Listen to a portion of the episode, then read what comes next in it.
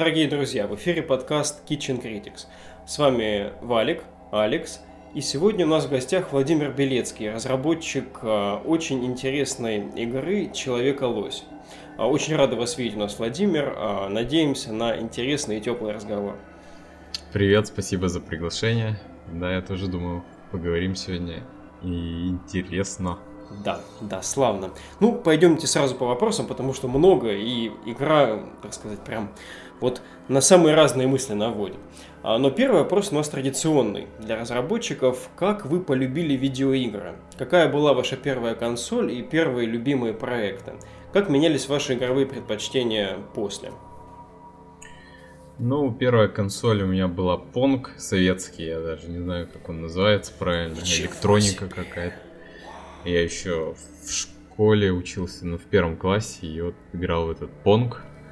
А, конечно, классно было, но сильно я его не запомнил, в гостях я где-то ну, играл. Угу. Вот, а потом мне подарили Денди, и вот с Денди, наверное, началось увлечение видеоиграми. Ничего себе, Pong, нифига! Ну, он такой советский понг, тоже с двумя стиками, пистолет там был, даже у меня где-то валяется дома этот ага. пистолет с проводом отрезанным. Не знаю уж, как он мне попал. Ну, понятно, вот. Такая игра не может быть нелюбимой, ну а вот Денди, то есть эн и эс, восьмибитки, что там было такого mm-hmm. особенного? Первая игра, в которую я играл, это Контра, Супер, Супер Си, mm-hmm. точнее. Mm-hmm. Точно. Вот, и в у меня было Super C и Load Runner. Ага. Две игры на отдельных картриджах. И, конечно, Load Runner мне не нравился. Он какой-то был вот сложный. Непонятно было, как с этими врагами сражаться. А вот Контра, угу. я помню, в нее рубился. И когда я прошел первый уровень, мне очень сложно он дался. Я в шоке выключил даже приставку, я не ожидал от себя такого. Да, Контра далеко не легкая штука. Да, да. Вот, а дальше, то есть восьмибитки, вот наверняка как-то предпочтения растут вместе с человеком. Что-то менялось? Ну, я играл на работе у отца в... на ПК. Угу. ай би эм пи си тогда уже стал появляться в России. И там я познакомился с Wolfenstein три дэ. Конечно, вот, тоже очень страшной мне эта игра казалась. А, в какие-то еще я играл платформеры тогда, но я, к сожалению, не помню их названия. А, там какие-то динозавры были, по-моему, и экран не скроллился, а переключался, когда доходишь до ага. края. Это все, что я помню. Ну и потом уже тоже играл, у меня дома не было компьютера, но я приходил в гости и играл в Doom. Mm-hmm. Ду... Во второй Doom, когда девяносто пятая Windows вышла. И вот он мне сильно э, запомнился. Ну, потом у меня у самого появился компьютер, и там я уже много досовских игр играл. Ну, не все, правда, шли у меня. Mm-hmm. э, Конечно, наверное, любимые у меня были от ай ди, там Dangerous Dave, две части. Ну, точнее, вторая и третья. Третью, правда, не ай ди разрабатывали, но тоже не любил играть. От Blizzard Lost Vikings. Uh-huh. Ну и, наверное, самая игра, которая меня поразила больше всего в то время, это Eye of the Beholder, которая... Это Dungeon Crawler, сделанный по Advanced Dungeons and Dragons. Да-да-да, классная. Да, и когда я потом увидел Baldur's Gate, я был поражен, что это вот Eye of the Beholder, только в современной такой начинке. Uh-huh. Как, условно современным. Как, кстати, относитесь к современным вот этим вещам под движок Infinity Engine? Вот, допустим, Divinity, да, Pillars of Eternity, вот эти проекты. Ну, я играл во все эти игры. Divinity я прошел, но я не сказать, что впечатлен был первой частью, но вторая, говорят, неплохая. Хочу ее попробовать тоже. Ну, Pillars of Eternity я пробовал, но... Мне она не понравилась, потому что там стены текста, и мне кажется, это разрушает immersion, погружение в мир игры, потому что так себя люди не ведут, они не ковырят стенами текста, кроме как на интервью, как сейчас. Угу. Хорошо, вот. Переходим к нашей заготовленной стене текста, и раз уж пошла речь об immersion и его разрушении, все-таки ближе, ближе к делу, ближе к проекту. Те, кто не знает о Человеколосе ничего, расскажите, пожалуйста, вкратце о проекте, что необходимо знать человеку, непосвященному про него. Человеколось — это атмосферная два дэ-адвенчура по мотивам мифов коми-пермяков, и визуальный стиль сильно вдохновлен пермским звериным стилем. Uh-huh. Ну, по сути, это walking-симулятор, может быть, в стиле проектов Playdead, как-то так uh-huh. можно охарактеризовать. А, ну, вот это кратко, краткий питч проекта. Хорошо, mm. хорошо. Тогда сразу к следующему. Вот несмотря на визуальную аскетичность, именно вот в объеме используемых каких-то художественных средств, да, допустим, по сравнению с той же Ori The Blind Forest, ваша игра обладает уникальной атмосферой, ее вот простота и понятность геймплея, отличная музыка, характерная эстетика настоящих этих исторических артефактов погружают игрока в самый вот настоящий параллельный такой мир. Расскажите, этот образ сам, вот, который в конце нас встречает, цельный, образ этой атмосферы, он был изначально в вашей голове целостным, либо вы его как бы нарабатывали, собирали по ходу разработки?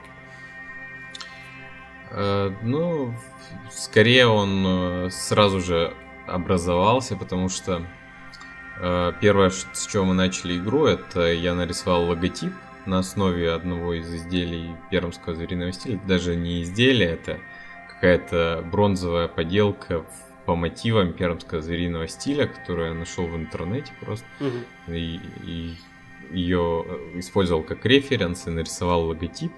Придумал вот этот шрифт такой первобытный и сделал вот этот логотип и нарисовал за ним лес, вот этот пермский серый, который видно на заставке игры. Ага. Правда, в первой версии он был проще, и э, сразу я как-то почувствовал вот эту атмосферу и начал, э, показал Мише Швачко, и э, когда я сделал именно главный экран, Миша сделал вот эту тему заглавную, uh-huh. которая сохранилась до релиза, и как-то все вместе так образовало эту атмосферу, вот этот визуал и Мишина музыка. Михаил Швачко — это ваш коллега по разработке, да, вы вдвоем делали проект, насколько я понимаю. Да, да, Михаил Швачко — это э, композитор и звукорежиссер, можно сказать, игры. Он придумал все звуки, э, записал их и встраивал в игру. Uh-huh. Понятненько. Um, вот еще о такой положительной, положительном качестве игры, оно сразу нас отводит от художественных ее достоинств, скажем, стоимость. Она очень приятная. Вот эти сто семьдесят рублей, которые вы просите в Steam, это uh, небольшая совсем плата за новый экспириенс такой. Интересно, вот что вы думаете в целом о стоимости современных игр и довольны ли вы продажами собственного проекта? Ну, продажами, в принципе, мы довольны, поскольку у нас сайт-проект, и мы рады, что позитивная игра была воспринята как прессой, так и игроками. Ну, мы довольно много времени посвятили, угу. хотя и не основного, это наш проект. Вы делали его с две тысячи пятнадцатого, да? Да, да, где-то с две тысячи пятнадцатого, с мая. Я вот Ну, я, я точно помню, что мы в майские праздники начали работу над игрой. А что касается цен в целом на игры, то я считаю, что Steam очень справедливую политику выбирает и выставляет региональные цены, поэтому а тут не, не к чему придраться. И а, единственное, наверное, игры дорогие на, нин, на консолях Nintendo, вот это мне не нравится, потому что, скажем, в Shovel Knight я мог поиграть в Steam за, скажем, триста рублей, я уж не помню точно, а в Nintendo три ди эс он стоит полторы тысячи, по-моему, или даже больше. А у вас Поэтому... три ди эс-ка только? Да, у меня три ди эс, ну, Wii, три ди эс-ка, еще Switch у меня нет, mm-hmm. когда-нибудь он появится, но цены, конечно, запредельные. Ну, игры на консоль Nintendo — это отдельная боль. Да. Алекс у нас обладает свечом, да, поэтому он страдает. Да, у меня просто тоже вот дилемма купить себе Зельду или... или... Или еду на этот месяц. Да, вот именно такая. Да, да, тем более, но... что сегодня ты купил себе эс эн и эс Mini, да, кажется? Это, это секрет. Ладненько, хорошо, ближе, ближе к делу. Ваш проект, Владимир, вот, наверное, что я хотел самое такое от себя сказать, вот что для меня важнее всего. Вот в его виде и содержании видится мне уникальным таким вот, знаете, мостиком целым между вот миром отечественных геймеров, вот любителей видеоигр, да, и прочим каким-то вот совершенно абстрагированным социумом, который не воспринимает видеоигры серьезно. Это вот мое главное впечатление от игры, ее какой-то невероятный коммуникационно-исторический потенциал, вот что-то такое, прежде всего вот именно для наших соотечественников. А все-таки пробуждение в наших, ну, будем честны, весьма нигилистичных современниках интереса вот к традициям, к обычаям коренных народов, задача какая-то невероятной сложности просто, вот сложнее там Dark Souls всех вместе взятых. Я считаю, что вот вы с ней справились как-то невероятно изящно и легко. Не знаю, с каким именно вот целеполаганием, с какой степенью осознанности вот вы это делали, но что вы с этим справились, это как бы неоспоримо и определенно. И вот, наверное, самым очевидным предложением просто из головы было бы, наверное, наведаться в какие-то, в администрацию, допустим, Пермского края, вот, организовать инсталляцию, допустим, вашего проекта там в тех госучреждениях, в котором это было бы в тему интересно, там, ну, условно, в музеях, там, например. Ведь молодежь сейчас просто вот, ну, не ходит в музей, их не просто туда затащить. А увидев среди вот безмолвных экспонатов как бы такое, живое, там, услышав эту музыку на входе там, в музей, думаю, что это как бы сарафанное радио точно бы сработало. Вот. И как бы это, помимо того, что были бы какие-то возможности лично для вас, но и сама точка зрения власть имущих на российский геймдев, она бы определенно как-то преломилась хотя бы в каком-то месте, изменилась и поменялась качественно. Это как бы очень дорогого стоит, это немногие проекты могут совершить. Что вы обо всем этом думаете? Ну, спасибо, что так считаете, во-первых, что игра хорошо доносит вот эту культурную составляющую, которую мы туда закладывали, это приятно слышать. Что касается э, обращения к властям каким-то, ну, во-первых, я начну с того, что мы с музеем Пермским краеведческим работали, нам помогал э, заведующий кафедрой археологии Пермского краеведческого mm-hmm. музея. Я давал ему почитать сценарий игры и все описания для артефактов на проверку, что мы нигде не допустили ляпов, хотя мы там консультировались с литературой, mm-hmm. чтобы этого не было. Вот. Поэтому мы уже работали, с, можно сказать, с государственными учреждениями, чтобы сделать качественнее игру. А что касается обращения, скажем, в администрацию напрямую, нужно ли это делать, но э, у нас сейчас такой цели не стоит. То есть э, я думаю, что э, продвинуть вот эту культуру э, коим-пермянских мифов и вообще пермского звериного стиля mm-hmm. э, гораздо эффективнее, продавая игру в Стиме, чем просто сделав интерактивный какой-то экспонат в музее, потому что в Стиме больше аудитория. И даже, скажем, нашу игру, даже наш, э, нашу страницу видят многие тысячи человек, э, смотрят трейлер, э, не столько не увидят в Пермском краеведческом музее, но если, э, например, они захотят делать такой интерактивный стенд, то мы, конечно же, пойдем навстречу, но э, в целом я считаю, что это не самый эффективный способ вот как-то продвигать все это дело, потому что, как ты говоришь, молодежь по музеям не ходит, они сейчас за компом все сидят, и в Steam они чаще ходят, чем в музее. Я бы, наверное, хотел, чтобы поразилось какое-нибудь уже постарше поколение, на самом деле, потому что весь потенциал здесь есть, игра несложная, вот, можно было бы как-то немножко изменить в сознаниях там наших родителей вот это вот мнение о том, что это бесполезные стрелялки и прочее. Ну, это такое де- дело временное, я хотел сказать по поводу родителей, потому что вырастает уже новое поколение геймеров, которые с детства играли, и они имеют полное представление о том, что такое геймдев в целом. Можно у вас еще уточню тогда такой вопрос. Вы не думали добавить в игру режим м- чисто повествовательный, как вот будет в Assassin's Creed, например, новом, когда можно вообще, вот у вас там вначале можно нажать две кнопки, чтобы персонаж шел вперед, и просто наслаждаться там видом и прочим. Как раз для интерактивного а... стенда, ага. Да, и вы не думали просто сделать такой режим, даже, можно сказать, мультфильма или еще чего-нибудь, что можно было просто посмотреть эту историю, почитать об артефактах и прочем? Но мы не задумывались, на самом деле, о такой фиче, потому что старались за- закончить игру все-таки, довести ее до релиза. И тут э, стратегия одна: делайте как можно меньше. То есть делать все то, что необходимо, все, что не очень нужно, не делать вовсе. Вот поэтому мы многие такие вещи, которые кажутся, что их можно и не делать, мы даже не рассматривали. Но ну, вообще, как... в целом, конечно, хорошая идея. А, и если мы когда-то еще вернемся к доработкам, может быть, какой-то там эйч ди-версии, скажем, эйч ди-ремастер, тогда, может быть, и сделаем такую фишку. Угу. Mm. Алекс, то есть у вас там да. была прям такая бритва Акамы, да? Ну, ну брали, конечно, отрезали все, что без чего можно обойтись, и обходились.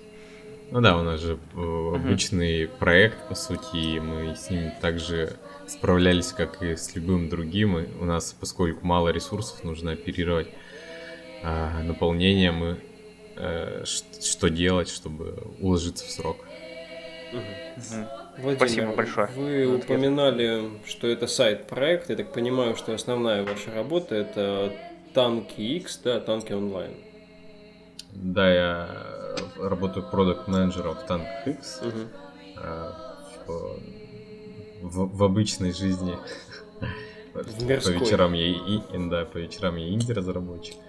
Неплохо, а, вообще какое-то идеальное сочетание, наверное, как раз вот для ролевых моделей вот нашим юным разработчикам. А в целом, вот продолжая тему, walking-симулятор, здесь уже, наверное, называлась эта вот фраза.